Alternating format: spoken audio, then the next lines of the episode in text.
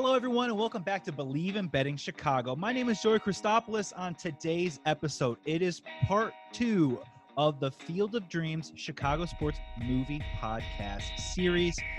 Love this movie so much. Got to talk about it for hours and hours and hours. And we're going to be doing a roundtable session for this second half of the episode with some buddies, a couple first timers, couple resident guests that you might remember.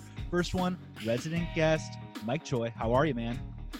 Joey, I've got my uh, Iowa Hawkeye t shirt on, my White Sox hat on. I've chewed through my hot dog thoroughly. And at the risk of losing my man card, I have my box of Kleenex ready to go. So let's do this. This is our hometown boy. We're just going to all cathartically together get together and cry uh, because this is what we've been doing because we've all had to watch the movie very recently. Coming up next on the pod, he winked at me once and then I threw one in his ear. It's Andy Cameron. What's up, buddy? Uh, I gotta watch him. Watch for him in the year, man. Uh, uh, doing good. I'm not wearing shoes, and uh, I'm I'm ready to have an emotional collapse. I think. And you are the daddy on this pod too. You are going to be you're going to be daddy corner on this, which we will That's be getting right. to a little bit later. Um, and then coming up, you saw him last week with the color money. He's back for a little bit more. He's listed on the cast list of Field of Dreams as Peanut Man number 245. Uh, I didn't even know there was a Peanut Man in Field of Dreams. Did he get cut out? Who knows? Paige Smith, you better remember. How Hello. Yes. Good. I too am not wearing shoes. A very appropriate choice, Mr. Cameron. All right. Well, our shoes are off, our toes Yes. are twinkling, and let's talk about a movie, Field of Dreams. A movie that, according to now, i- i- if you're not listening to this and you haven't seen it before, you might as well just stop and go watch the movie right now. But if, anyways, let's just get it out of the way. Field of Dreams. When an Iowa farmer, Ray Kinsella, hears a mysterious voice one night in his cornfield saying, If you build it, he will come, he feels the need to act. Despite taunts of lunacy, Ray builds a baseball diamond on his land supported by his wife, Annie. Afterward, the ghosts of great players start emerging from the crops to play ball, led by shoeless Joe Jackson. But as Ray learns, this field of dreams is about much more than bringing former baseball greats out to play. The synopsis of the film. I want to begin with a bit of a roundtable, real quick. Just want to hear from personal experience. Andy, you will go first. Um, do you remember the first time you saw this movie? Um, and if you didn't, maybe the first time that it really kind of went into your consciousness growing up. I absolutely do remember when I first saw this movie. It was uh, my mom took me to celebrate my ninth birthday. Uh, we went, yeah, we went just the two of us. We went and saw this movie, and then afterward, we ate at a new restaurant in town called the Olive Garden. Um, but uh, yeah, like the movie struck a struck a really powerful chord with me then, and um, just deepens even more so. Um, like on the on the on the rewatch last night, I definitely understood some some lines. Like I remember the uh, PTA meeting. It's like, you know why he doesn't write books anymore? Because he masturbates. Never understood that. Never got a satisfying explanation either. But you know, Now it hits so hard. oh my god. That's so good. Paige Smith, do you remember uh do you remember seeing the film at first or do you remember when it first kind of really came into came into your life? Yeah, I remember it um, being out for a little while before I saw it. I, I can't. I feel like back then I was more into Batman, and you know what I mean, and and and like I was well, we were kids, so I was more into like stuff like that, comic books and stuff. But I remember it, and I remember thinking, oh, this movie is some heavy drama, you know, because that wasn't the stuff that I was into as a kid. But then I went and saw it in the theater, and I loved it so much. I actually had I saw it before I saw uh, Bull Durham. And I remember thinking, well, this is so good. I'm going to watch Bull Durham. And then I, of course, didn't like Bull Durham as much. It's Bull Durham is more of a, you know, macho comedy than this one was. And, and, but, uh, but yeah, I, I, I do remember seeing it in the theater and I do remember it. I, I absolutely like loved it. And, you know, uh, Costner was such a big star back then and, and still is, I guess. But, you know, at the time it was right when he was in his wheelhouse, you know, and, and I, I, I actually, uh, I actually do remember, and and and I think as I got older and started watching on video cassette, it actually, you know, it's one of those repeat movies that uh, the more you watch it, the more you love it. You know what I mean? Yeah, absolutely. And Mike, you've got some Iowa ties, man. Um, you know, how was this movie introduced to you? And you might have a completely different perspective because it's kind of more or less in your backyard. Well, yeah. I mean, for me, the you know the movie came out in '89. I don't think it actually came on my radar until a few years later because the first time I saw it, it's funny that uh, Paige had mentioned a. I don't know if the listeners even know what a VHS tape is these days, but yeah, it was my uh, freshman year of VHS college. Rewinder? Exactly, right. Rewind it.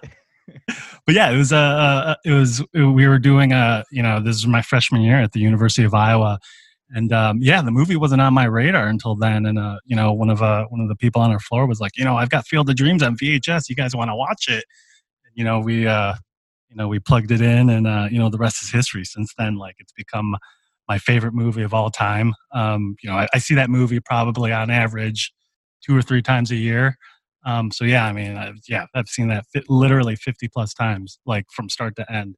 So uh, yeah, that, that movie, you know, for for the White Sox ties, for the you know the Iowa ties, um, you know, if you guys have you guys gotten a chance to go to Dyersville? No, I guys. I want to go so bad. You know, it's only it's less than an hour away from uh, the University of Iowa, which is in Iowa City. By the way, I want to uh, I want to redeem Iowa City for all those people who listened to Karen, who said, you know, she gave that line, they'll go to Iowa City, see, and they'll get bored, so they'll come to Iowa City is an amazing college campus town. So for everyone out there, if you ever get a chance to go to Iowa City, it's a must visit. But yeah, Dyersville, man, going to the Field of Dreams, playing catch on that field. I mean, it's I I can't think of too many things that are more like just sentimental and so nostalgic to do than than having that opportunity. It's it's pretty crazy. It's, it's amazing. Repping Iowa City. Do they- Paige. Do they still grow corn next to it? Well, I know that they've kind of done a couple. I- It's been rebought to like a, a corporation, but I think they've still kind of done done it some justice. But when I went, um, yeah, it was still the the guy who owned the field. Like you didn't even have to pay admission. Yeah, Oh, Don all Lansing. Don Lansing never paid, never asked for a dollar. Yeah. Even though in the movie they're like, you can charge twenty dollars for a Yeah. ticket. Yeah. Yeah, The guy who owns it never, never ended up charging admission. yeah. 'Cause I- So I, I- mean, I feel like I want to go when there's corn growing, though. You know what I mean? Like I, I wouldn't want to go in like October. Oh, oh, when, you know what I'm saying? Yeah, yeah. yeah. Like, during during spring, there's definitely yeah corn. Uh, There's a we should do window. Yeah. Yeah, so I saw the film in nine oh, so the film came out in 1989, and I want to say I probably I, I would only be five years old at that point, so that's a little on the young side for me. And I want to say I saw it, I think in 92, 93, and I was talking to my dad about it, and I think we saw it. We were on a boat trip in Canada, and it was I think I saw it on the smallest TV possible, where you plug in the the VHS, and it was one of those prop up TVs. And remember watching it, and I'll never forget something. We'll obviously we'll get into a lot later, but you know everyone has their own story everyone has their own relationship with their father.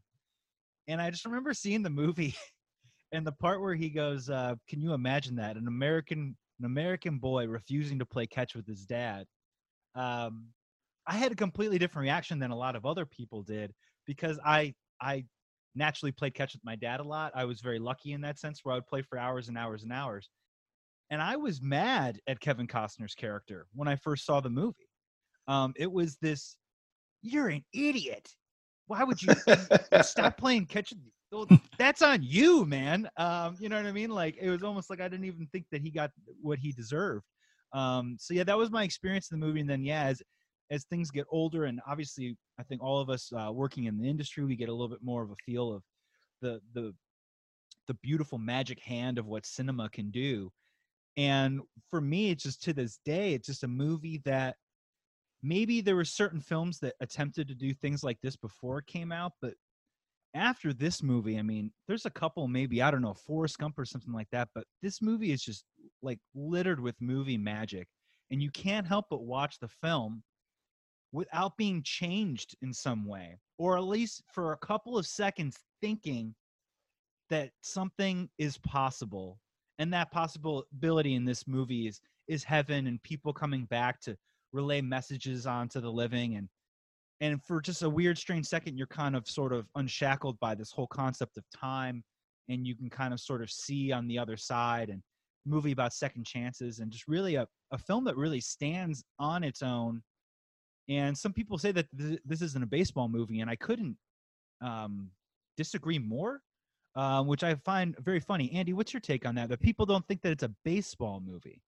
I mean, it, it is a baseball movie, and I think, but I think in a larger sense, it's also a hero's quest. You know, it's it's in that same genre, like a, a story structure like a Star Wars, and but it's just um, it. I feel like it hits a little bit more powerfully with everyone just because it's rooted in something as commonplace as baseball and also like father son relationships but um it's it's it's a bigger movie than it seems and it's also it's also a lot smaller than it seems at the same time Yeah, and what's kind of interesting, and I will I will drop a little uh, bit of the part one of this podcast that I had. I was talking to Dwier Brown, and parts of the story, and this isn't just from him. This is kind of common knowledge or a little bit of trivia. Is the director Phil Alden Robinson, when he finished shooting the film, was actually fairly disappointed.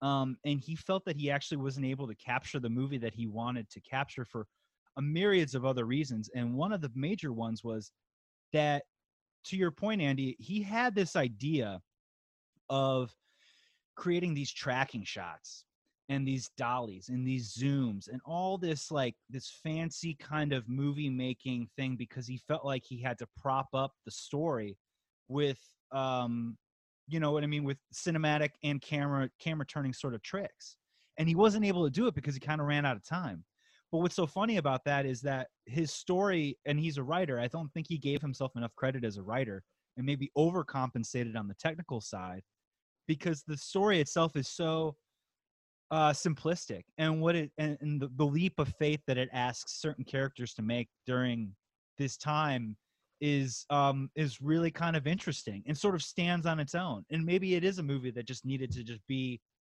sort of maybe this simple story, you know, that then turns into a road trip movie, that then turns into this mystical adventure. You know, I mean, we'll get into all that, but um, it's just really a unique film, like in its own in its own way, and it's kind of something that I don't think can ever really be replicated again. And baseball, I think, is just kind of the vehicle that sort of moves these pieces from one place to another. Um, I wanted to wanted to ask you guys. Uh, let's get into the movie here. So you've got your beginning, right? The, if you build it, he will come. And right off the bat, you've got peak Costner. Um, Yeah. peak of his powers, Yes. that naive uh, sense of humor. Um, the guy who doesn't look like he should be farming, also doesn't sort of look like you know he would he would he's he's just the everyman in every sense right? And i just kind of want to talk about this for a second of like you can't pinpoint costner down can you?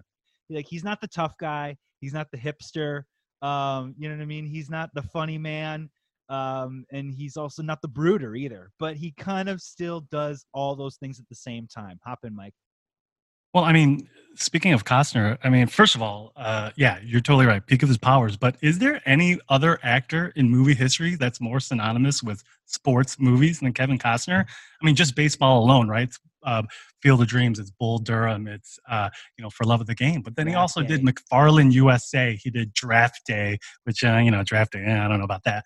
Uh, American Flyers. vibe. I mean, yeah, right. Like i he's like that done movie all these sports movies. And the thing that I love about his uh, portrayal in this movie, in Field of Dreams, is that, at least for me, I don't know if you guys will agree, but I love how earnest he played this role. I love how much just joy and happiness he played this role. Because you know, uh, in in other movies, but even even in Bull Durham, you know, he plays kind of a more cynical, more kind of uh, brooding character in, in the majority of his films. So the fact that he was so earnest and so just you know just loving the sport was that I, I love that uh, his portrayal. Paige, there's that scene when you know if you build it, he will come. He's trying to figure out who the voices are, and he's up late at night with his wife, and he's having this moment of questioning. You know, you know, by the time he was his father's age, his father was ancient, and that you know, and he's 36.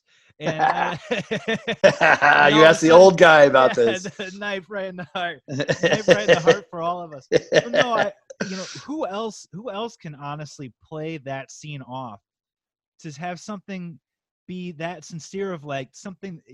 He just says that this is what I need to do, as crazy as it sounds, and he's walking it out and he's talking it out with his wife, and it's just really this beautiful piece of acting that I don't think a lot of people can pull off.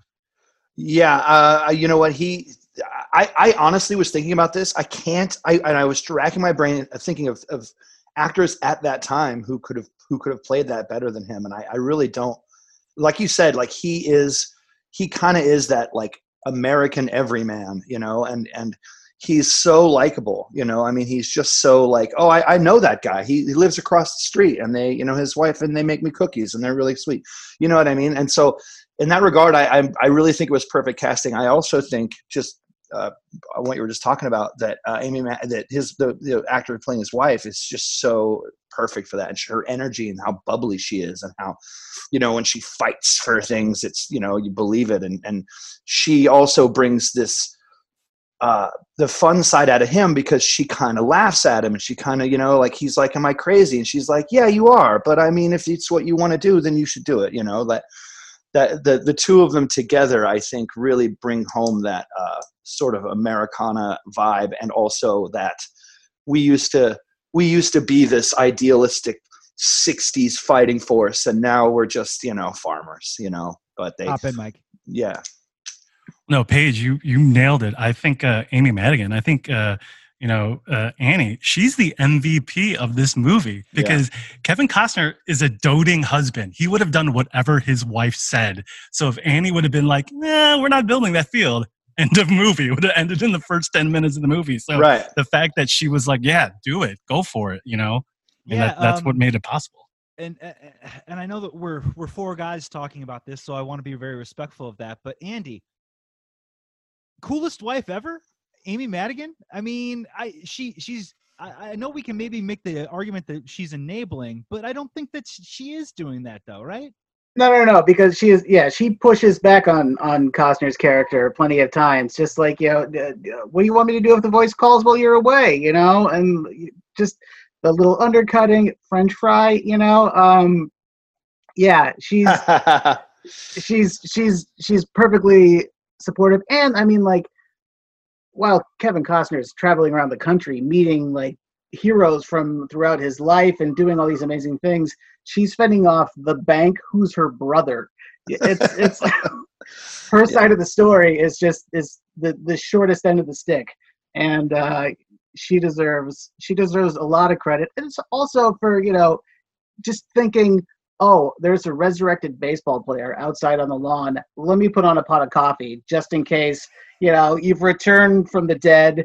You're running around. It's hot. It's muggy because it's Iowa in late summer, and you just want a hot cup of coffee to just. Yeah, she's she's going out with the boys. Yeah, there's something Mhm. so um wonderfully charming about like the the manic physicality that she brings to the role. And also, I mean, I'm I'm sort of getting the vibes of you know, obviously I think they want to take some of the remnants of these kids from the 60s. These are kids from the 60s still and and still having that those little sparks, that little fire still kind of bubble up and flash inside of them throughout the character, which I think is a really interesting move. Hop in, Paige. Well, they also give you that scene where she's like, "Hey, enough is enough. You can't go to Boston," you know. And then he's like, "Well," I, he's talking about, "Well, you know, I have to be at this game," and she's like, "Wait, I had a dream that you were with Terrence Mann at this game." You know what I mean? Like, they have that. They do have that moment of, "I, I don't think this is a good idea. We need to stop." And then it was like, "Oh wait, no, we're supposed to do this." Moment was like really a really smart uh, writing move, I think. You know, to like kind of add that realistic. Maybe we shouldn't. Oh, but it's magic. You know. Yeah, hop in, Mike, and then Andy. Well, and then real quick to answer your guys' questions earlier of who else could have done that, you know, it would have been really interesting because um, they had actually approached Tom Hanks for the role uh, early on because at the time, obviously, as, as, as we all know in lore, you know, uh, Costner had just come off of Bull Durham the year before. So it's kind of like, ah, is he going to do a baseball movie two years in a row? And then on top of that, luckily, he was scheduled to shoot uh, Revenge. Um, but that movie kept on getting postponed, which thankfully allowed him to do Field of Dreams. But yeah, I mean, you know, Tom Hanks in that role, maybe I don't know, but it, it would have been an interesting what if if uh, you know Costner couldn't have done it and Hanks stepped in, and then coincidentally too, as another recasting for Moonlight Graham, uh, Jimmy uh, Stewart was Yeah. actually in consideration. So to see Tom Hanks play off of Jimmy Stewart would have been would have been a really what if a big what if. Yeah, that'd be like looking into a mirror now, basically, in terms of their careers. Um, Andy, did you want to hop back in? Yeah, I just wanted to add um, before we get away from Amy Madigan that uh, visual storytelling. She was given a really cool moment in the PTA meeting when she got everyone's hands to go up in the air in support of not banning the books. but all the hands and everything was just framed at the same height as the corn husks and for Kevin Costner. So she had her own kind of moment of like, yeah, just like arriving in in, in your special time. I just thought it was just a really cool choice that the director made for that. That's wonderful, man. And I've seen the movie a thousand times, and I never really thought about that. I never really thought about that juxtaposition or that, you know what I mean, that that parallel to like her story. That's really cool. Fun trivia about the corn. Um, so the story goes that they get out there and the corn is at that point about three and a half, four feet tall. And they want to obviously shoot it at maybe about Costner's eye level. And I believe Costner is about six one, six two. And they apparently that summer in Iowa, they were going through the worst drought they had ever seen. And so the production company goes out and buys a $2 million insurance policy on the corn. And by doing that, they then were allowed to hire someone to come in and water the corn to get it to their liking.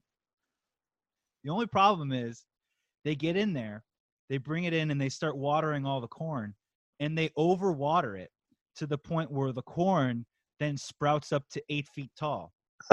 so they get out there, and Costner's trying to do that opening scene, and they can't even like they have all their their level shot, they have everything, and now all of a sudden the corn is now it's just dwarfing him. They can't even see him. So that's why in that beginning scene when he's walking, he's actually on, I believe, a three or four foot platform, walking through the eight foot corn that they overgrew mm-hmm. uh, on accident to make it happen, so that he can actually like walk through. Which I guess probably helps out because then you can get the eye line just perfectly. Hop in, Mike.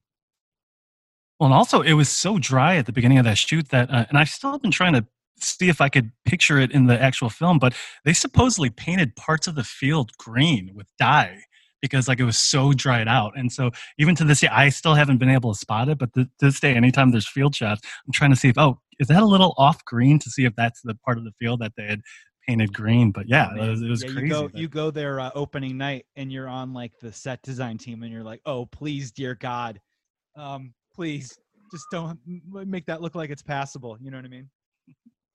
So um, before we move on to James Earl Jones, because that is going to be that's going to be a section on itself. And before we get to road trip time, I think a great way to set that up is to sort of talk about maybe not just in movies, but we can also talk about in our own lives if we want to. One of the most interesting parts about this movie is the secrets. And what I mean by that is you brought up earlier the concept of he was trying to convince his wife that he needs to go see Terrence Mann in Boston, and he doesn't really know why, but he has to. And then she begins to realize that she herself had a dream where he was at a ball game with Terrence Mann. Does not bring it up really kind of until that moment. And I kind of want to talk about it as a cinematic device, or maybe how we just feel about our own lives of this concept of we have these instincts, right? These natural instincts that we all have in our own lives and then we have to make decisions on whether to trust those instincts or not. And sometimes our instincts or our feelings or premonitions or intuitions whatever you want to call them sort of leads you down a path that you know maybe doesn't have you necessarily trusting what's about to happen because you don't understand it. And therefore you don't say anything about it because you're worried about you know i don't know either sounding crazy or sounding a little bit off. And a lot of this movie is you know ray kinsella's relationship with his wife who I think is feeling the same things that he's feeling, but aren't willing to admit them and is trying to be the rational character. Moving on to Ray and then his relationship with um, Terrence Mann, who is also beginning to kind of experience things too as well, isn't willing to really admit them. You know, even the daughter too as well. She isn't necessarily saying it out loud verbally, but she's kind of in on the game a little bit. And I just think that that's a really cool way to sort of tell a movie if everyone has a secret that they if they said it out loud, we probably wouldn't have a movie. Um, you know what I mean? We wouldn't have conflict or tension or anything. And that's very similar to somehow, you know, life can go a little bit sometimes. Um, this isn't really setting up a question or anything like that. But Andy, do you kind of feel what I'm what I'm saying a little bit, not just as a movie, but maybe sometimes how we deal with our relationships in life? Yeah, absolutely. I mean, I know that uh, that that I've I've well, like you know, you move to Los Angeles to become an actor. That's following a, a little voice in your head. That's that's taken uh, that's taken a risk, and um, and and my Anne has been right there beside me and everything. And yeah, I think it's um and at the same time and the movie sets up people who like uh, the difference between people who do take that leap and people who don't. I mean, I would love to hear what you know some of the secrets the people in the feed store are like you know not acting on um but uh yeah it uh, yeah it is that, that leap of faith Yeah, hop in, Paige. Well, I was I, a major theme in this. You know, there's a lot of the father son is a big part of it, but there's also that idea of like, oh, a, a midlife crisis. You know what I mean? Uh, somebody's life isn't turned out the way they thought, and so they buy a Porsche or something. You know what I mean? Like, and in this case, the guy builds a baseball field. And I personally, at my age, you know, um, a little little older than you guys, not too much, but I am going through some of that, and I do have sort of that. Oh man, you know what? What is my comfort of life going to look like from here on out you know so the, the that theme was very was was you know this time when i watched it around i watched it last night again and i and i that that stuck out to me more. Is like oh he's you know it's he's not just all just following some you know dream or trying to to make up with his father. He's also like a guy who's in a place where he's just not ha- not really happy and not really well and wants wants to like shake things up you know? There's that element that i think really stands out as to me as i've gotten a little older you know what i mean? Well, it's something that you begin to realize that when you start maybe chasing something, you're searching for answers because you kind of have no other recourse to go.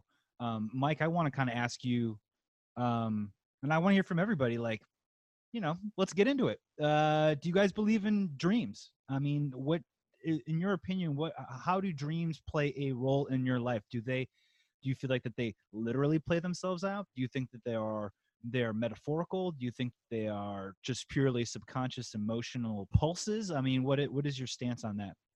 Well, I mean, I think for me, whether we want to frame it as dreams, whether we want to frame it as, you know, a- any of these topics, ultimately it's about greater forces at work. And if you're ready to take that leap of faith into believing that there are these greater forces at work um, in your life, you know, I mean, even think about this podcast. I mean, you know, we're doing it a day after Father's Day, you know, right? This movie is about fathers and sons uh, you know, I mean, we're not totally online, but it's like last year was the 30th anniversary of Field of Dreams. Last year was the 100th anniversary of the Black Sox scandal. So, you know, it's this idea that like, you know, things are kind of lining up. And, you know, I, you know, when I was thinking about like a story I could tell, um, how it pertains to this podcast, as well as like this idea of greater forces at work, um, you know, uh, was lucky enough to go to spring training this year. And you guys listening won't be able to see it, but I caught a foul ball. First time of my life catching a foul ball. It was a White Sox Cubs game. And there happened to be a little kid sitting by me. So, kind of with the crowd's peer pressure, saying, Give the ball to the kid, give the ball to the kid. I gave the ball to the kid, right? So, as a couple innings pass, I'm starting to feel really sorry for myself because I'm like, you know, when am I ever going to catch a foul ball again? Like, you know, the odds of that are astronomical. Like, I think I, to catch a foul ball is like one in like 5,000 or something like that. So I'm I, like, as stupid as it sounds, like I'm really starting to feel sorry for myself. Three innings later, another foul ball gets popped up. This is the foul ball that I caught. It was foul ball number two. oh And- wow swear to great. God, swear to God. And that, like, I looked that up. That's like one in like 300,000 uh, probability of that happening. So just kind of that idea that, like, you know, uh, believing in karma, believing in bigger powers, believing in, you know, kind of doing quote unquote the right thing, like that'll pay off in the end. So I, that was, that was like to this, you know, that was only a few months ago now, but it seems like forever ago. But that was just something like, like whoa, like there, there are some bigger things that play out there. Paige, I- hop in. I envisioned the other kid sitting near you and looking looking up at you with big doe eyes, and you're like, "Not this one, kid. This one's mine." no, what was funny, like the crowd was like equally like, "That's your ball." That was meant to be. Oh. Like everyone, everyone's like giving me high fives, and people Oh, are like wow. having me touch their 50-50 raffle tickets for good luck, and yeah, it, was, it was pretty amazing. Mike's got another foul ball. I shall go claim my prize. Thank you very- Wait, what? Where, where are you going? Why are they, they're cheering for him? Um, Andy, real quick, your thought on your thought on dreams and just how they play a role in your life. And they, they, they could and they could not. That's totally I mean, they absolutely have, and, and this isn't exactly uh, my story, but um, my wife Anne, like well, after we had our child uh, seven months ago, uh, things kind of opened up for her in a really big way. And last week, this a week ago today, she launched a business as a medium. So she is literally taking in voices and help from beyond, uh, and wow. uh, it's um, it's been quite quite the trip to to to witness. And uh, yeah, yeah, is once the door open, uh, the the wind, the draft, everything starts flying in a little bit.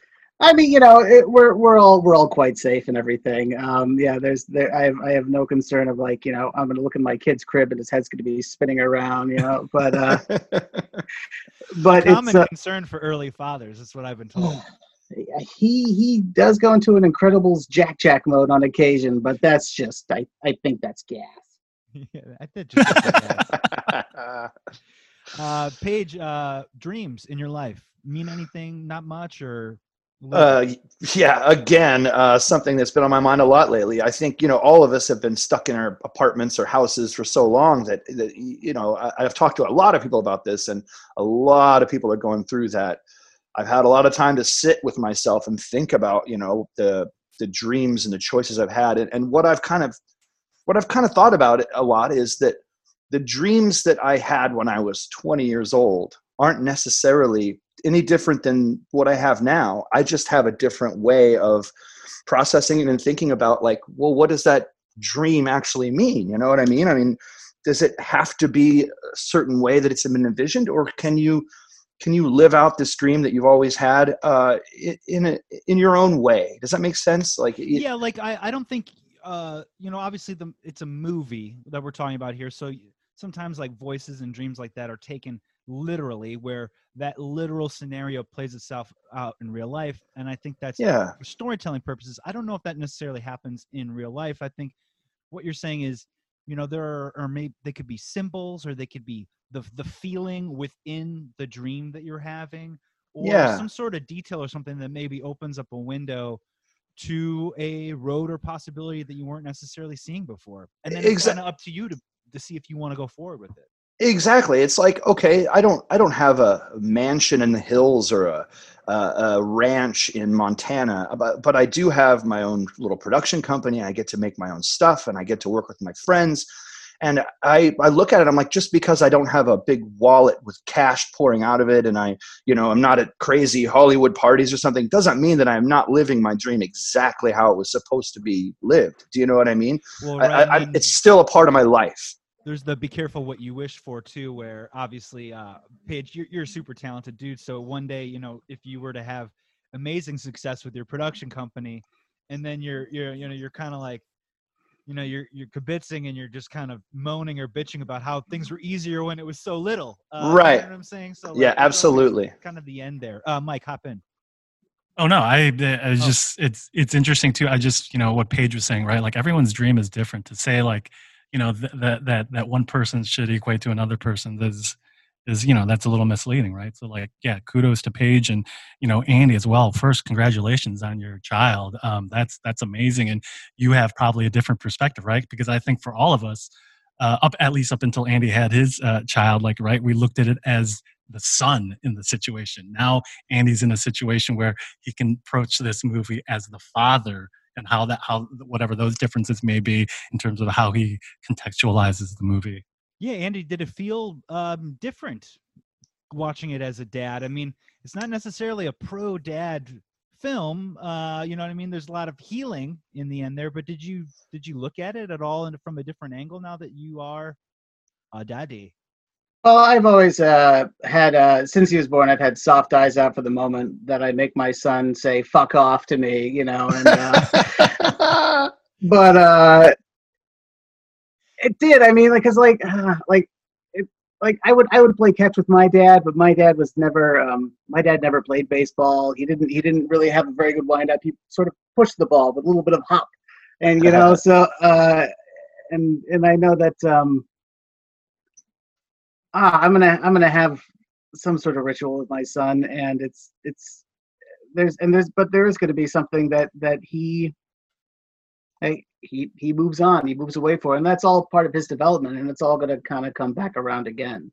So Yeah, I, I think like it doesn't have to be playing catch, right? I think sure, I just remember playing catch with my dad was there was something very performative about it in a positive way of not only is my dad engaging in the same activity as me, but I can do the same activity as my dad. That's kind of cool. Um, you know, there is a little bit of a hey, watch what I can do, but there is that sort of back and forth. So it doesn't really matter whether you're putting together a puzzle or drawing a painting or what, whatever that is. I think that there's kind of that, that give and take that I think you can you can bond over anything. It doesn't have to be. And, and Andy, you still got you still can bring the heat, man. You can still throw. So I mean, not, thank you, thank I'm you. not worried about you. He's got a mean underhand. Yeah. Where'd that come from? It just burned all the worms right off the ground. My God. we're gonna take a quick break and hear from our word uh, word from our sponsor, and then we're gonna do the second half of our Field of Dreams Sports Movie Pod. But first, let's talk about betonline.ag. That's right, there's no shortage of action going on at betonline.ag, so why aren't you on that website right now? Sports is slowly making its way back, like UFC, boxing, NASCAR, soccer, even golf. They're all leading the way, and betonline.ag has all the best odds and lines for the upcoming games and matchups. So if you're looking for something else other than sports, don't worry, we've got you covered because there's hundreds of live casino games, poker tournaments, and all the best props in the business. So get out your mobile device right now and go to betonline.ag to join up, and we will give you a free welcome bonus just so you can start playing today. BetOnline.ag, your online wagering experts. Back to the pod, Field the Dreams, and I think it's about this time that we get on the road. We do a little road tripping right now. I love a road trip. I love a montage. Road trip montage is fantastic. Now, this kind of isn't. I mean, James score, James Horner's score is incredible, iconic.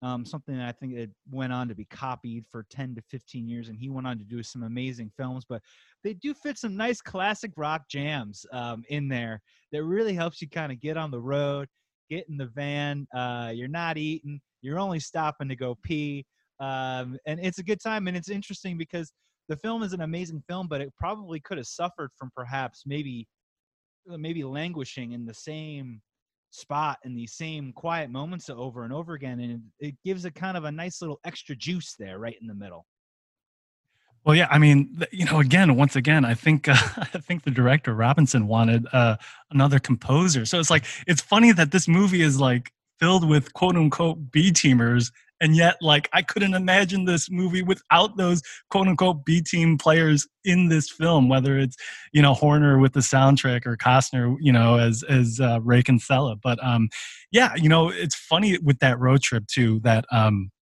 you know, when they go to Minnesota, I, I don't think people it's this movie is also a time travel movie and you never really hear that brought up about field of dreams.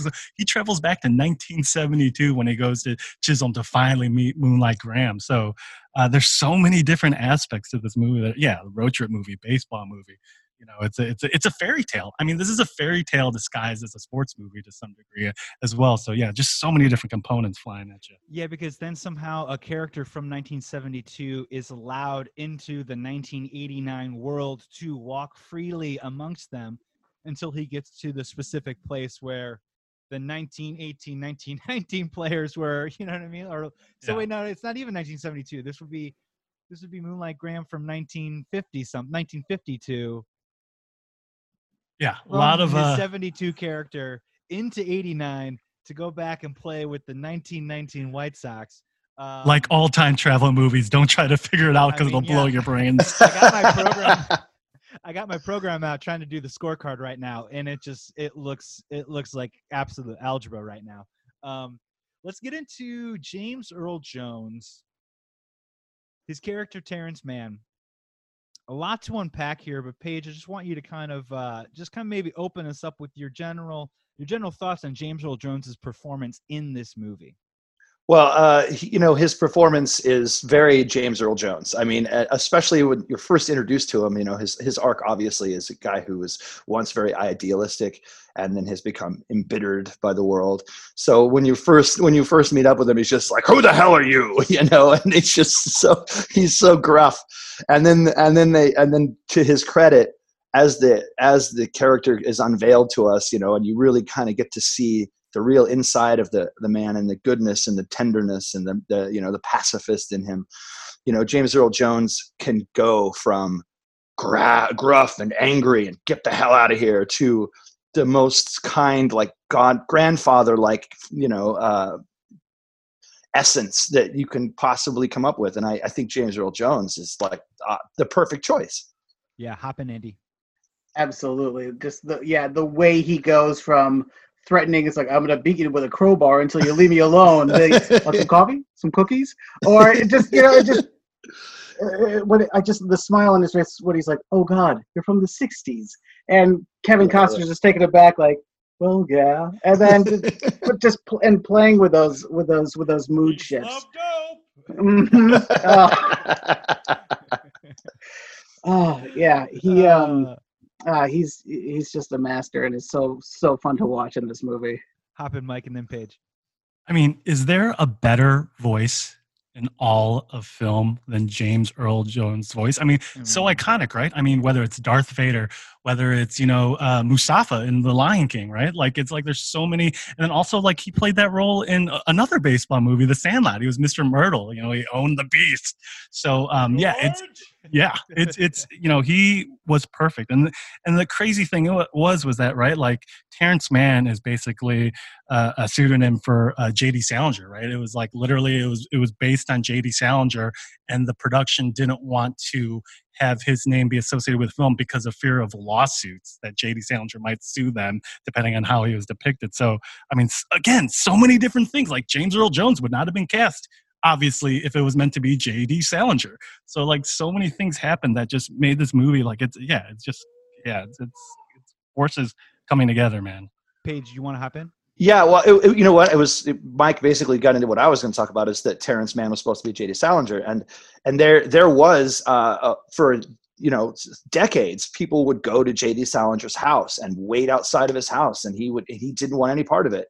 He would just be like, I I, I don't have the answers for you, you know, because he was like a troubled guy. He was a war veteran, and he's like, look, I wrote this book. Everybody, it, it, you know, all these young people think that I'm some kind of prophet, and I'm just I, I'm not interested and they really i mean it, when you watch you know field of dreams that's exactly what terrence mann is right from the get-go you know he's he's that guy who's like look i don't have the answers get out of here this is not the 60s but then you know I, I, obviously he becomes that guy exactly that guy you know hop in, Andy.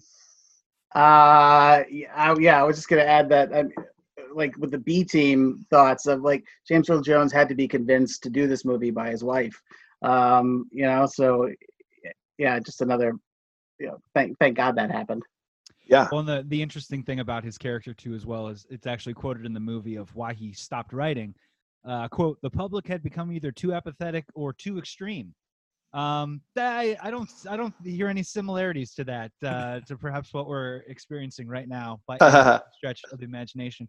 But yeah, that is kind of an interesting, um, you know, quandary, right, with creative people that especially have an impact on a larger society where that larger society begins to try and mold and shape and conjure up what they exactly particularly want from that artist at a particular time and it must be um paralyzing or arresting or maybe it would and that's kind of what's going on right is that does did the terrence mann character ever really want to stop writing or did he have to stop writing because um, his method of creativity was tainted and altered by people that were trying to get him to either um, speak for them or or enlighten them or yeah as you said paige uh, solve all of their problems where he quit and that made him probably more angry than anything else because as we see he comes kind of comes back into the fold a little bit and the softness in his character tribute to james earl jones really kind of comes into play when he starts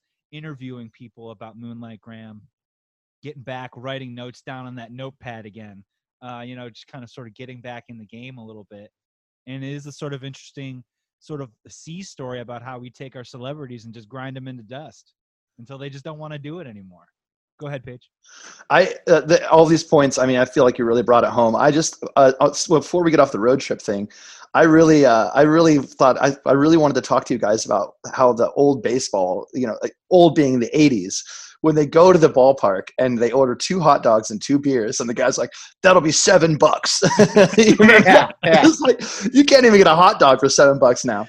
That means that each, each beer was like two fifty, and the hot dogs are a dollar each. You know. I know. Look, this is a movie about uh, ghosts and dads and ball players that are 100 years old and I'm being unable to leave certain grounds. For the most unrealistic part of this movie is that fucking two beers and two hot dogs for twenty bucks. I can take you four out right now and buy you guys dinner for like a twenty dollar bill. It's just, uh, it's just, I don't understand. Andy and the mic.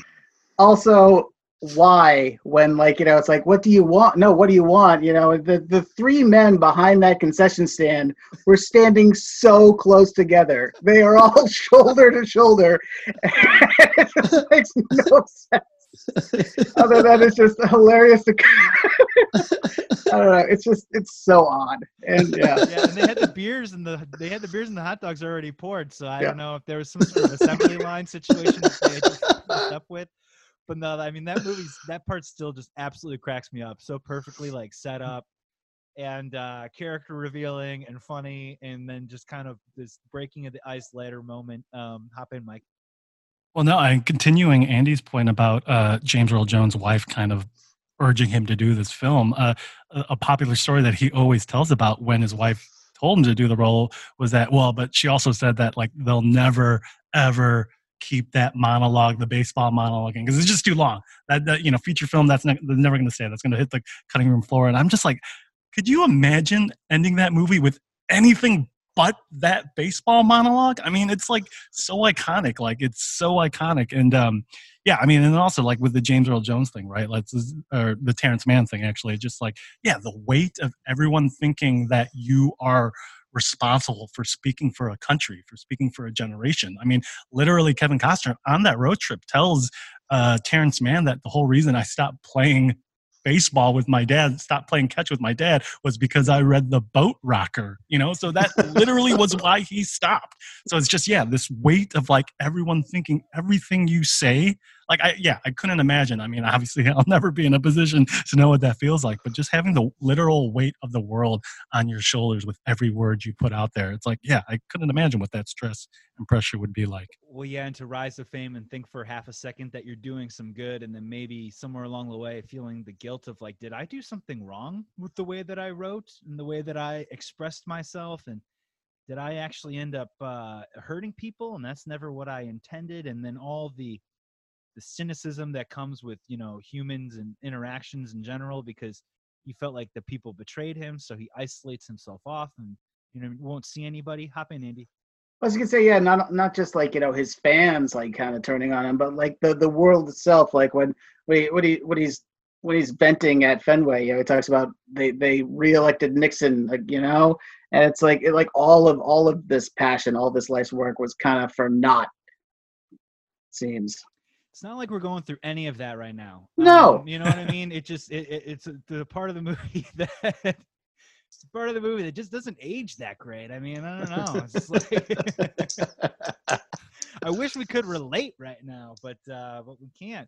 Um, let's move on to uh, let's move on to Burt. Let's move on to Burt Lancaster. Oh yeah, um, and I I think a really amazing uh, movie move is to bring in the heavy hitter um, amazing actor. Obviously, similarly spoofed in Wayne's World 2 um, when he's at the gas station and he's trying to find the the Second Presbyterian Church on Gordon Street. And the guy starts the monologue and he stops him and he goes, "Wait a second, we can do better than this. Uh, I know, I'm sorry, but and then brings in Charlton Heston to just deliver this one great moment. that is Burt Lancaster in this movie. Um, and I think really like is it not just a great performance, but you've got these little steps, right? Because for some people that don't enjoy watching baseball but still find it to be a very powerful film, you kind of need those moments, right? And for Burt, this is the setup before the big monologue with James Earl Jones.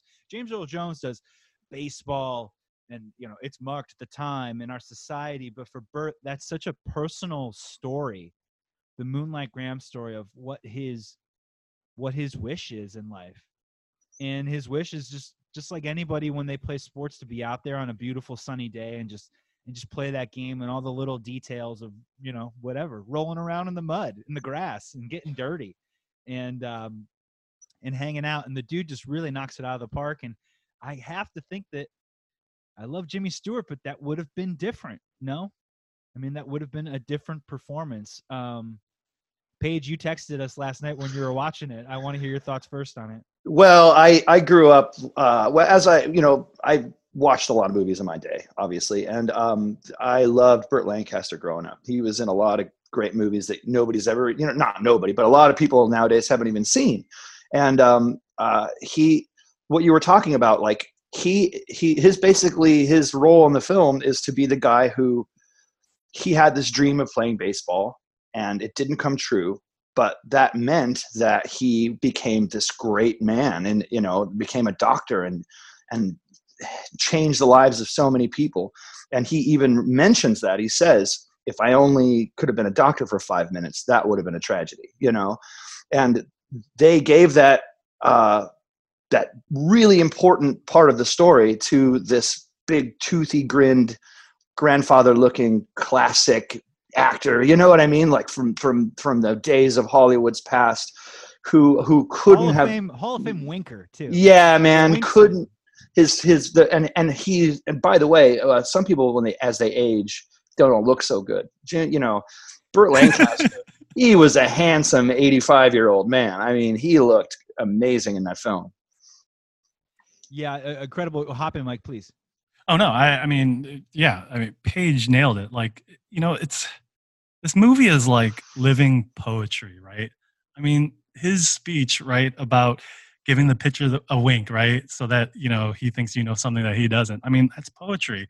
When Shoeless Joe talks about like I would have played for nothing in the first scene that he's in, it's poetry. Obviously, James Earl Jones's speech is poetry. Even you know Annie's speech in the school PTA meeting, it's it's poetry. So yeah, it's just like you know it it's so in Burt Lancaster is so synonymous with this movie. Like I just I can't imagine. Again, I'm sure there would have been other actors who would have done it, uh, you know, decently. But it's just like to think of anybody else but Burt Lancaster playing Moonlight Graham, who coincidentally, like doing the research, I didn't know that Moonlight Graham was a real person. They Yep. based that on a real person, and those uh, all the facts that uh, when James Earl Jones was interviewing like the town folk in the bar, like they were using real facts, and then the obituary, I believe, was word for word um, uh, in, in regards to Moonlight Graham. So it's just yeah, it's it's it's amazing backstory, like all the way around on this.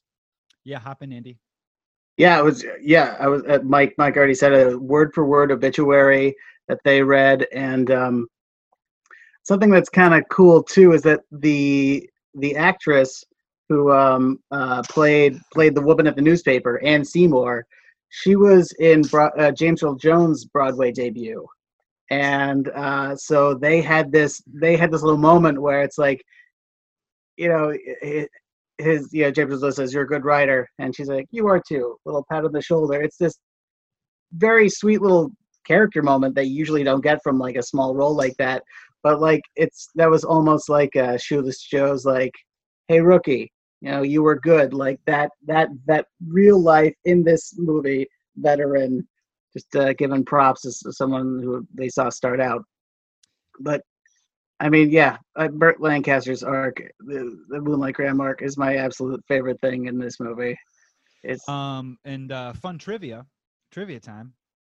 The uh, I'm blanking on the gentleman's name who was hired, so forgive me. I guess you'll just have to Google it up afterwards. But the person that they brought on to coach all the players, uh, the baseball coach, he had worked uh, as manager for USC for many years, and then eventually brought on. Um, I do remember this guy's name, a man named Don Buford, who was a former player as well. And they were kind of the on-site coaches of all the players on the field. And about halfway through shooting, the director Phil Alden Robinson was having a conversation with the with the manager, the USC manager, and was sort of asking him about his career. And then the manager goes on to tell the story about how he was drafted. He was in the minors. He got called up to the big leagues. He played one game. He broke his back in the game in a collision and then it ended his career and then went on to become a manager for the next 20 to 25 years and the director hears the story and he kind of just goes you know holy shit you're moonlight graham you know and the guy just kind of smiles and walks away and then the director asks him you know what i mean like would you would you have been good? Would you have made it? You know what i mean and or like you know would you like to go back and see what you could have done? And he had that sort of smile of like yeah like i think i would have been pretty good. And so like all these different little things are not just happening like behind the scenes but are being put on camera about people just kind of brushing brushing their dreams you know what i mean? Like what is what does that dream mean to you? Like i like to play a game where i like to compare a moment in my life to whether nine year old joey would think it was cool. And if nine year old joey was like oh you're going to be on a, a tv set one day to be on a tv show he would think that that would be pretty cool you know what i mean? But then you know 30 something Joey's just like, yeah, I was on set, but you know, I only did one episode and I didn't do any more, you know what I mean? I only hit so, you know, so it's like, I get that, you know, the devil's in the details, right?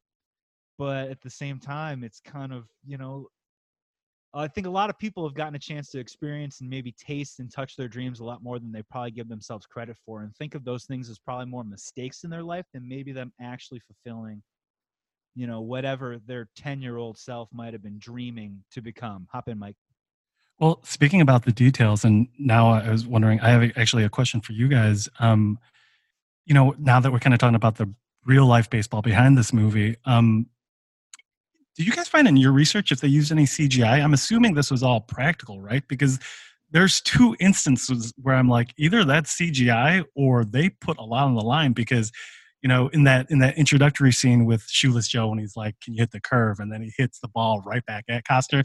hits the ball bag, right? real. That's real, right? And then also the timing that it took um, in that last scene where Mark walks across the field right before a pitch.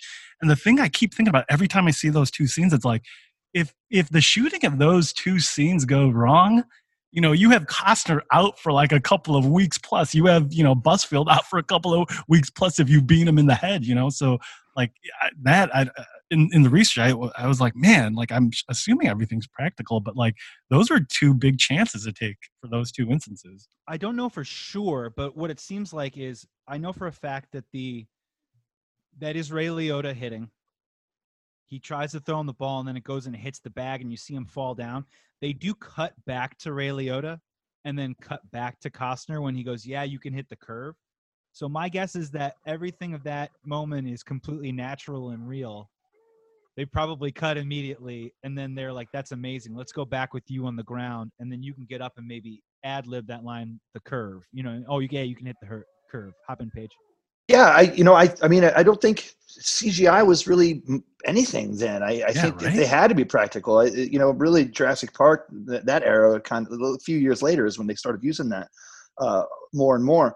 So I was always wondering how they how they make them disappear when they're walking into the corn. You know what I mean? Because y- you can't the the corn's going to move, so you can't you can't like do a double shot uh, uh, and, Mm. and have and have it all line up right. You know, so I I've always wondered how that's that's movie magic that I have never figured out is how they, they have that panning shot of when when Ray leaves the movie for the last time and he walks really deep into the corn and he disappears going into it that kind of that last hero shot of him like how the hell do they do that it's it's really uh, beautiful it really really works Hop in. Paige, he's a ghost.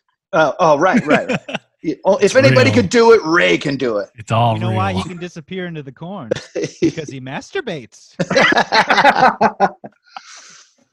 obvious obvious um so let's uh i mean let's let's get into it let's get into the final scene um god really like this crazy not quite like a three act play but there's just this it's it's it's a finale that is three sections each of them insanely classic iconic um you know people reciting them word for word.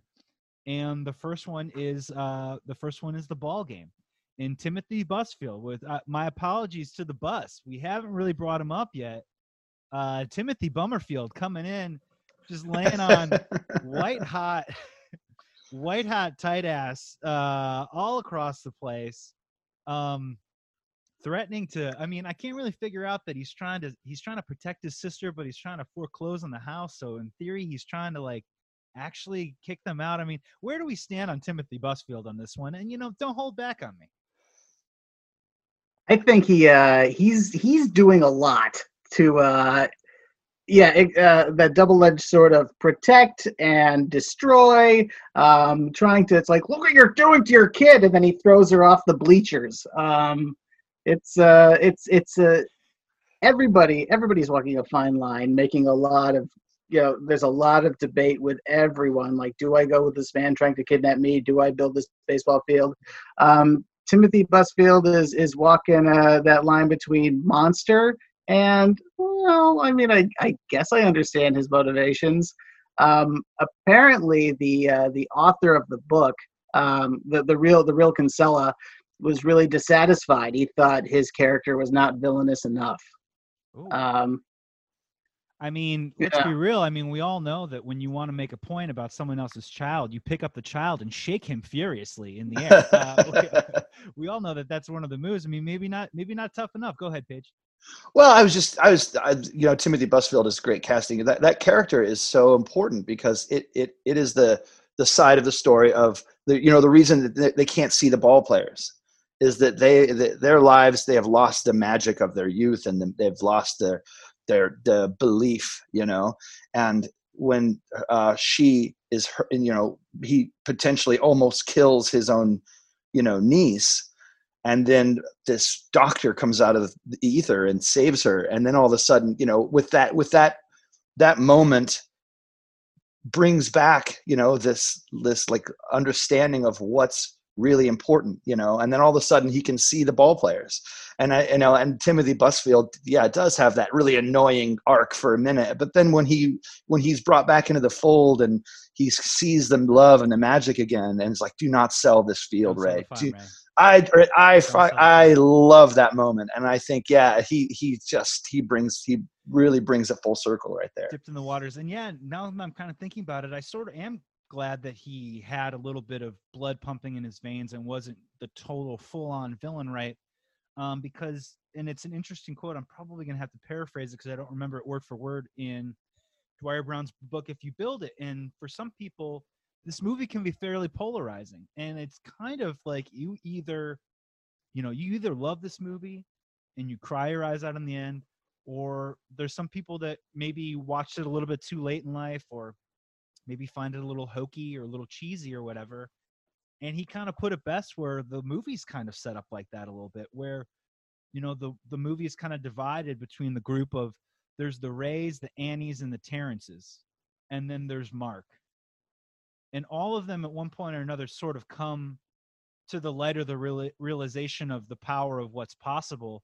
But you know ray is kind of the first one and he's in the mark group in the beginning you know he's just like mark and he slowly moves over to that other place of believing in what's possible. And annie's kind of sort of there comes with terrence is there kind of sort of then comes with and mark's on the other side is that that as the other opposite who eventually is the last one that finally comes to the other side.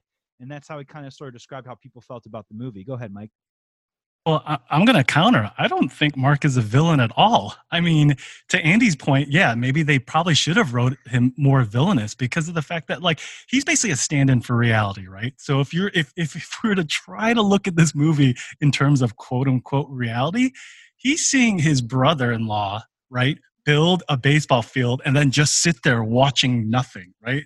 Like Joey, if I came over and you were building a Sybaris in your living room, and for all the listeners out there, Sybaris used to be this uh, uh, resort type place where they would build jacuzzis in the middle of your hotel room. If you were building a Sybaris in your apartment, Joey, and you were just sitting there standing, I'd be like, Joey, man, we got we got to get you some help. We got to get you some You'd big time me help. fully. Stop right? so it's like he i mean if you're looking at the lens of like somebody who's looking at this like realistically like yeah he's like dude you're gonna ruin your life and i'm trying to help you. Now don't get me wrong i'm sure however the finances work mark was gonna make a buck out of it. True true Oh, yeah, definitely. But on, like let's be honest. from a yeah but from a reality standpoint yeah of course he's like you guys are crazy. So i mean i don't i don't fault mark at all actually Do not sell your Sybaris, Joey. Do not sell your Sybaris. Where did all those ball players come from? In the Sybaris. yeah Andy, are you more of a man that reads contracts or more of a man that just sits on a bench and stares at grass? Uh, you know, tell me. yeah, yeah. So the No, Google I search for Cerberus is going to go up tenfold after this podcast. No, that's a great point, and I and I I think uh, we are a bit on the same page of, you know, uh, I, I I but I liked that though. He is the reality check, um, and and honestly, you know, he's a downer. The whole movie, you're on this magical wild ride of you think anything is possible, and every what fifth or sixth scene, it's kind of like, oh yeah, like they're completely delinquent on their bills right now. Like, Yeah. we asked the Ah. bank if we could miss a payment or two. Like, oh, what did the bank say? Uh, There's all those knows? suits. There's all those suits hanging out in their kitchen while she's on the phone. You know. yeah exactly and um so yeah i mean he he shows up and he's got this uh he shows up he interrupts the game which is a really funny moment. They start having this argument. There's the big like there's the line drawn in the sand the do or die you're going to sign the contract. Um and then this james earl jones uh little monologue shows up. Just this tiny little monologue uh you know nobody nobody quite remembers uh exactly but i can't believe that they actually thought about cutting it out of the movie which is insane. And I guess the story goes is that he did it three times, and the second take I think is the one that they actually used in the movie, and the second take is actually probably the lowest, um, in terms of like affectation and bellowing. And and James Earl Jones was like, hey, let me just try and like what you've just written is really beautiful. Let me just try and just read it. Let me just read it and let's see what happens and that's the one they end up taking the movie. I guess there's another one that's just uh, maybe a little bit more like Maximus in the middle of Rome, gladiator style kind of like presentation of it, which I would absolutely die to hear one time. Yeah. Hell yeah. Um, but it's incredible, and it's handed to a, a monologue master, and you know even you know look i love baseball you know what i mean and i can talk all day long about the nuances of the game and how much i love it and why it's special for me personally and the details and the chess and all that other stuff but you know at the end of the day that is true that you know as we evolve in this place that we call america and try and change um there are a few constants right? And it's nice when you can find those constants being wholesome and actually um something that we can be proud of you know because obviously i think we're working through some things right now that have probably been constant in our country that we're not proud of right now.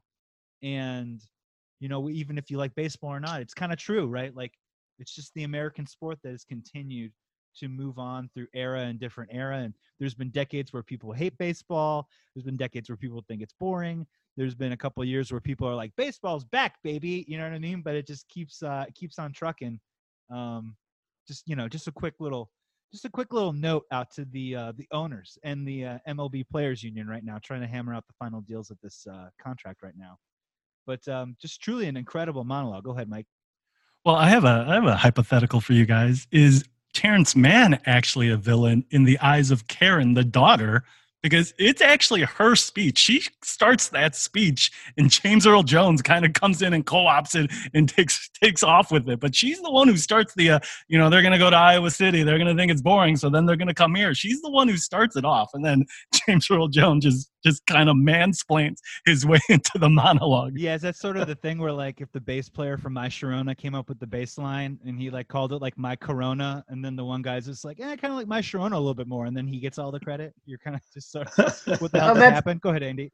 That's why that's why writing is rewriting. You know, Terrence Mann says, "Thanks for the first draft, kid. Here's your finished manuscript." To expound and to not to give you a line reading, little girl. Maybe what you're trying to say is something uh, maybe along these lines. Baseball.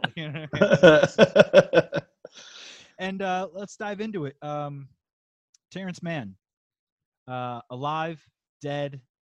Um, does he go into the corn to become a writer again, and and perhaps in this this this fantasy world he comes back to write about what heaven is like, or this was him coming to his resting place and at peace with his life? Paige go first. Yeah, I think it's more the latter. I mean, obviously, there's a lot of symbolism there with you know hi- him carrying on the journey to a, a new, you know, like he, he's done writing about the world, and now it's time to write about the new, you know, uh, undiscovered country on the other side of the cornfield there. Um, but I, you know, I, I and, and whether or not he's he dies or not, I don't think obviously is the important thing. Because uh, part of me thinks, well, has, is he even alive the whole time? I mean, there are ghosts in the movie that you know uh, that, they, that Ray talks to like they, they're sitting next to him the whole time. I mean, it, there is a possible. The only thing that makes me think that's not possible is that they, there's a newspaper article saying he's missing, but you know, it could be that that character really was, you know, never fully in reality anyway. You know what I mean? Like he he's he he too is a ghost of the past. Yeah, Mike, go first, and then I, I'd love to hear Andy's too. Yeah, I mean, just real quick, I think is there any better sequel in the making than you know Terrence Mann going in the field and that that story of what corn? happens? But I think I'll just leave it this as an open-ended hypothetical. I think the bigger question is: Is Ray dead? Is he dead throughout the course of this? Ooh. Does this fall him in heaven? So I think that's actually, to me, the more interesting question. Andy, uh, I want to. Oh, we're going to come back to that one in a second. I just want to hear Andy Terrence man alive or dead. I mean, I think he's. I think he's passed on, but it is just yeah, he's he's moving on to his to his to his next great thing, you know, and and uh, it's I, when when Kevin Costner you know hears build a baseball field, he doesn't really have to build the bleachers, but you know he does because what is baseball without people to watch it? What is it without without a sports writer? You know, or like I'd like to know who that particular why they chose that umpire to come back. You know, to uh-huh. to, to judge that game. Um, it's uh, and yeah, I mean it's and it's not just you know the the the, the afterlife cynically building a, a bigger baseball infrastructure, but it is what uh, is what's a part of the spirit of the whole thing. Yeah, when I was younger, I thought um, my general thought was that uh, this was going to be like they were going to begin selling tickets, and for the first time ever, people would be able to see the ghosts of the past play the game that they loved, and that Terrence Mann would come back and be sort of the forefront of writing about this revolutionary pocket opening up in life. But as I've gotten older and I continue to watch the movie, I am sort of beginning to lean more towards this is Terrence Mann finding his resting place to be at peace with his life. And when you meet him, it's almost like he is in purgatory of upset, disgruntled. The thing that he loved to do is kind of taken away from him kind of not by choice, but sort of by choice as well. And by this journey, he gets to not only rediscover his love of baseball, which is like his childhood and his innocence, but also rediscover the passion of his love of writing.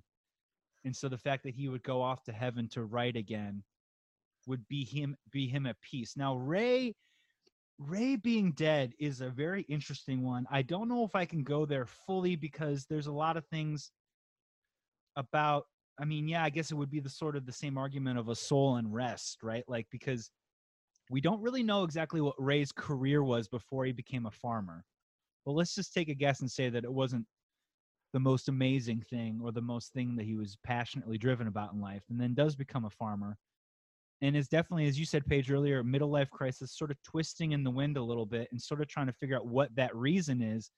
And obviously the the problems that he has with his father are weighing on him so heavily that it's almost like he can't move on with his life or he can't he doesn't know how to be a father and doesn't know how to be a man because he can't move on from that particular area so i do think that he's alive but there's i mean i i hear you mike it's kind of a really interesting um theory um Paige hop in. Yeah i mean to your point it's just you know it's the basic story of like not basic but a story of a guy who would rather than live in hell he builds heaven you know and he builds he builds his own heaven on earth and and in a very and obviously the, in the movie it's a very literal thing but you know the symbolism of that of of a guy uh you know who's there's a lot of this in that movie a, a, a guy who's not at peace with his existence so he picks up his boots and puts on his gloves and he builds heaven you know what i mean and uh, i think that you, you nailed it on the head with that joey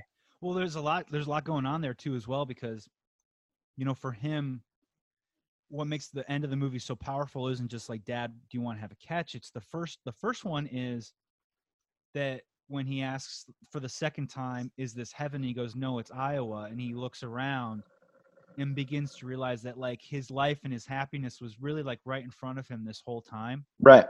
And it doesn't matter whether he's some farmer and it doesn't matter about his own guilt or his own expectations and all this other stuff. It's about kind of realizing that and then moving forward when I think one of the most powerful lines in the movie, and it just because it sells the concept so well, is that he asks his own father, Is there a heaven?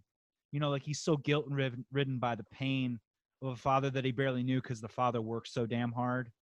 And for people that have fathers that work hard that don't really know them very well emotionally, you kind of just always just like, are they okay? Like, or when are they ever happy? When do they ever smile? And you sort of just asking, is there a heaven to see like, hey, like, are you okay? And when he says, "Oh yeah," you know what I mean? Like, it's, it's, you know, it's such this confident, uh, delicious line reading that he sort of puts on it that not only makes the audience member think that that anything is possible, but also sort of that's the easing of the pain of knowing that like his dad is okay. He can move on with his life. He has his own happiness right here in front of him. Whatever he's chasing or running away from or being guilty of or whatever it is can all sort of like be can all be let go in that moment, you know? And um there's just so much going on in that final scene beyond just, you know, a you know, a father coming back from the dead to have catch. Andy, looks like you want to hop in. Yeah, well, I'm, I'm just wondering, like you know, we were talking about uh, secrets and everything, and and and um, just yeah, Kevin Costner uh, and and um, John Kinsella, you know, they're introduced to one another and and everything, but then when then then Costner says, "Hey, Dad," and you know, uh, Dad knows he's dead the whole time, and uh, you know, it, it it's kind of. I, wonder if that we was can't admit to ourselves. Yeah, or it's like- truths of yeah, or just or just respecting respecting his son's boundaries. Like mm, maybe he's not ready for this. You know, I'll you know, hello, it's nice to meet you, and uh, I don't know. Yeah, it's uh, well, and like to and and obviously a relationship that wasn't built on anything emotional, right? We get Yeah. that message pretty, pretty, pretty clearly early on in the film that they never were able to talk about anything other than just um, you know being able to enjoy the ritual of playing catch together, and that was when they sort of whatever understood each other for two seconds in their lives. And that's a great point because I didn't think about that either. Like again, till the very end of the movie, there's there's that moment where they want to keep that secret from each other. Like they both kind of know the truth, but they're so afraid of it that they would almost would rather let that moment pass them by than confront what they probably know deep down inside. And apparently, hey dad, do you want to have a catch is not in the movie. It was hey, do you want to have a catch? So if you go back and watch it, you'll notice they cut to the father walking away, and the dad line is in that cut of him Mm. walking away. So it was actually dubbed in, um, just more based on a clarity issue. I don't think anyone. I think they really they felt confident that that was getting across, but I don't. It's one of those movie things where it's like you know we've crunched the numbers and they're not gonna know it's his father unless he says it. Like you got you got to break it across. Um, we're running out of time, guys. So I want to hear um, some final thoughts or maybe some fun facts. And you know, uh, you know, I I watched this movie a couple days ago, so I've cried within the last 48 hours. Um, I don't know about the rest of you guys. This movie gets me um, every single time, dude. Every single time. Uh, Rudy gets me about 80% of the time, but this movie is 100%. And I'm not a big crier. I don't know about you guys. Paige, go ahead. Well, I just feel like after I've seen this movie so many times, the, you, the foreshadowing of the moment at the end, the little moments leading up to that, you know, like I, I find myself crying just thinking about the ending before it even happens. You know what I mean? And uh, our conversation really never touched on something that I want to throw in real quick, and that's how freaking awesome Ray Liotta is in this movie Oh my gosh, you're right. he man. he has that otherworldly thing behind his eyes you know and he's so calm and his, the little half grin on his face you know that he that, he, that you know when like he knows something that you don't but he's just going to let you figure it out and uh, mike mentioned a little bit before of just that that first monologue of like man i would have played this game for free you know and like staying in hotels and the way that he, the baseball just kind of bubbles up out of him and his love of it Ray Liotta freaking nails it. I, I just wanted to throw that out there before Yeah, we turn great, turn to this move. off. Uh, I feel terrible that we we probably haven't gotten to him uh, any sooner. But yeah, that face of the tough old ball player that probably paid for peanuts And then yeah, that monologue is so wonderful because wouldn't that be shoeless Joe Jackson's heaven to just play the game Yep. that he loves forever, Yep. over and over, day after day, just Yeah. shagging flies. And uh, and to your point as well, when back to that moment when Kevin Costner's like, "Let's see if you can hit my curve." Ray Liotta's face does not move, and yet somehow you can get the sense that he's saying, "Yeah, right."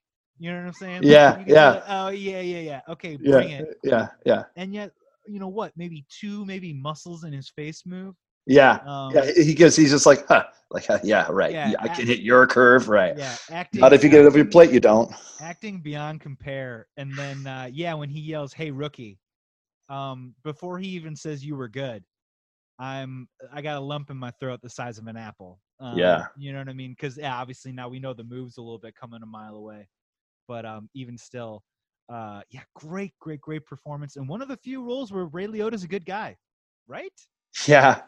i mean he's a good guy Yeah. a lot of people think Shoeless Joe Jackson did not quit, did not uh, cheat.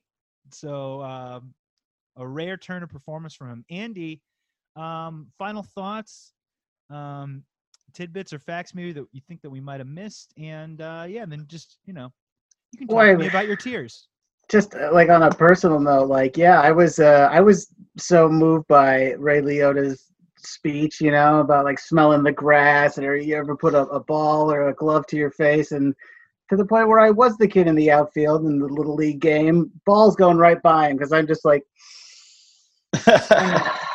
baseball, you know. Um, and uh, but uh, I just every time I watch this movie, I, I I I fall apart the minute Frank Whaley, who also another person who's great in this movie, like you know he he hits that that white gravel line and then he does it, then he goes back and it's good job, good job, Doc. You know, it's like you're a hero to your heroes, and then that that final validation yeah.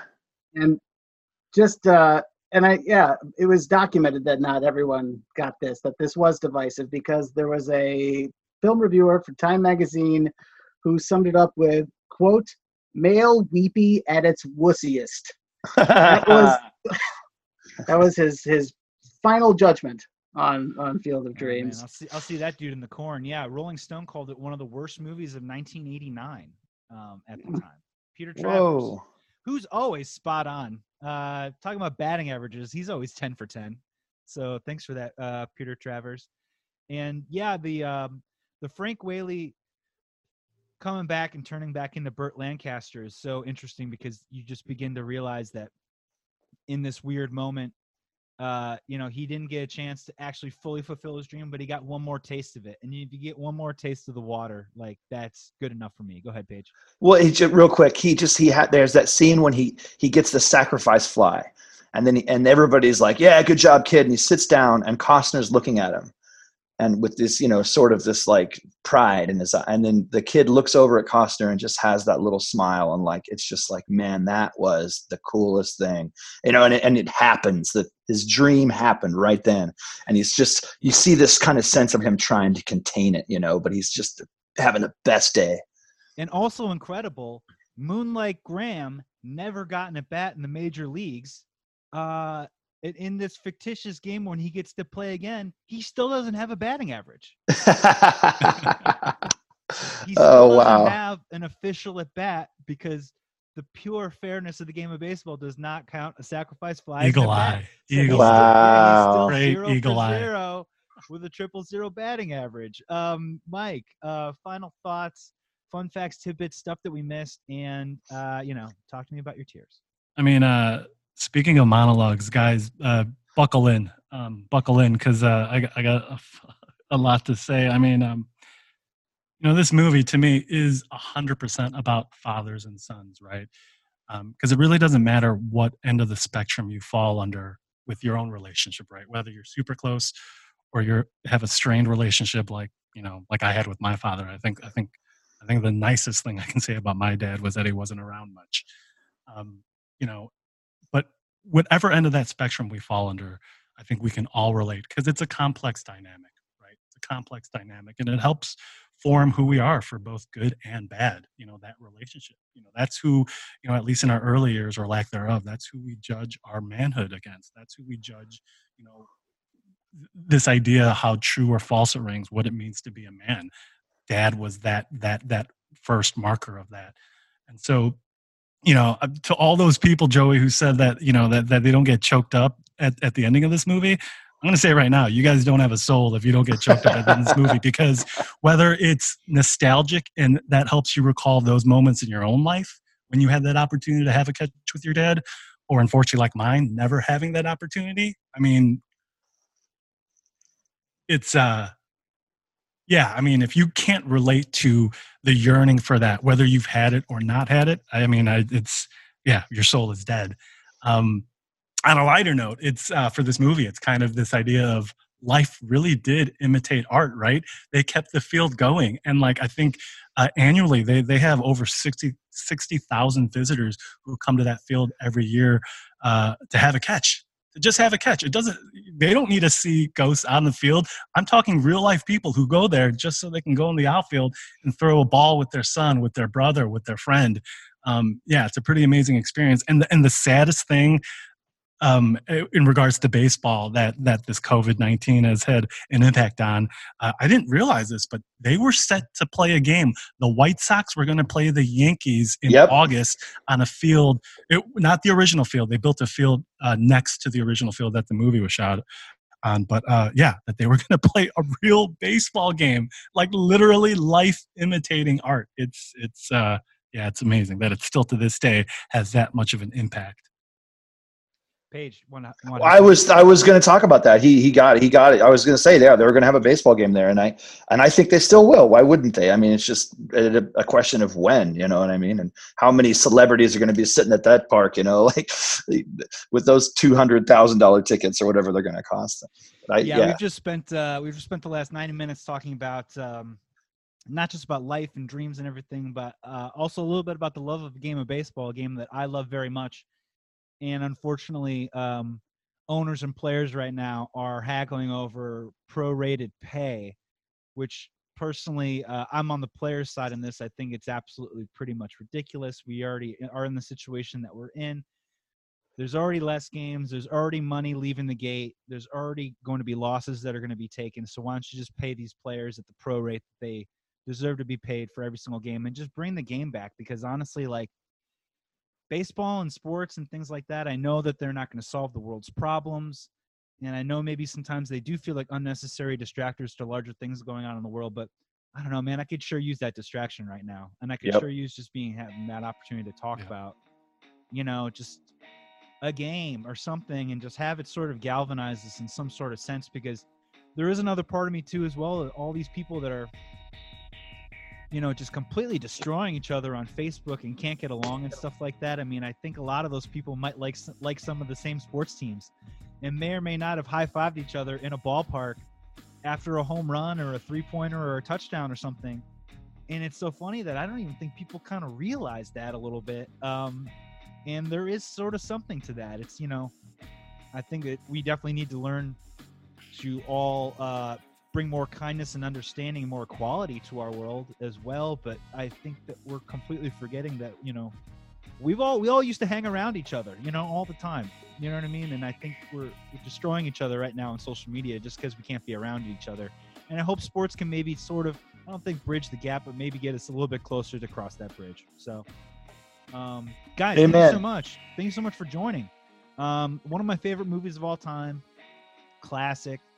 Um, you know, I don't know if it's quarantine, but quite, cried harder than I have in, in several years watching the film. So, really, really, really happy you guys were able to come on. Very, very grateful. You guys all brought up great points, and um, and we'll be back soon. This was Bleav in Betting Chicago. My name is Joey Christopoulos. This episode was brought to you by BetOnline.ag. This was part two, and we got plenty more from the Chicago Sports Movie Podcast series coming up. Got a couple more coming this week and a lot more coming next week too as well. So make sure you stick around for that. And I swear I will talk about real sports again whenever it arrives back at our doorstep. Until then, though, uh, be good, be kind, be good to each other. Have a great day. We'll talk soon.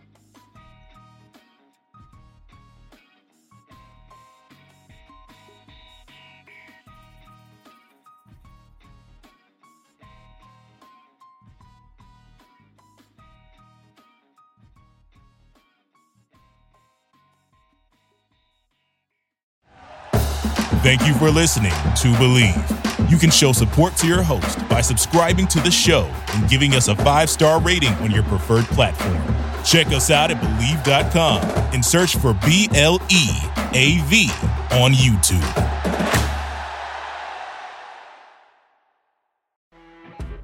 You know, when you're listening to a true crime story that has an unbelievable plot twist that makes you stop in your tracks? That's what our podcast, People Are the Worst, brings you with each episode. I'm Rachel.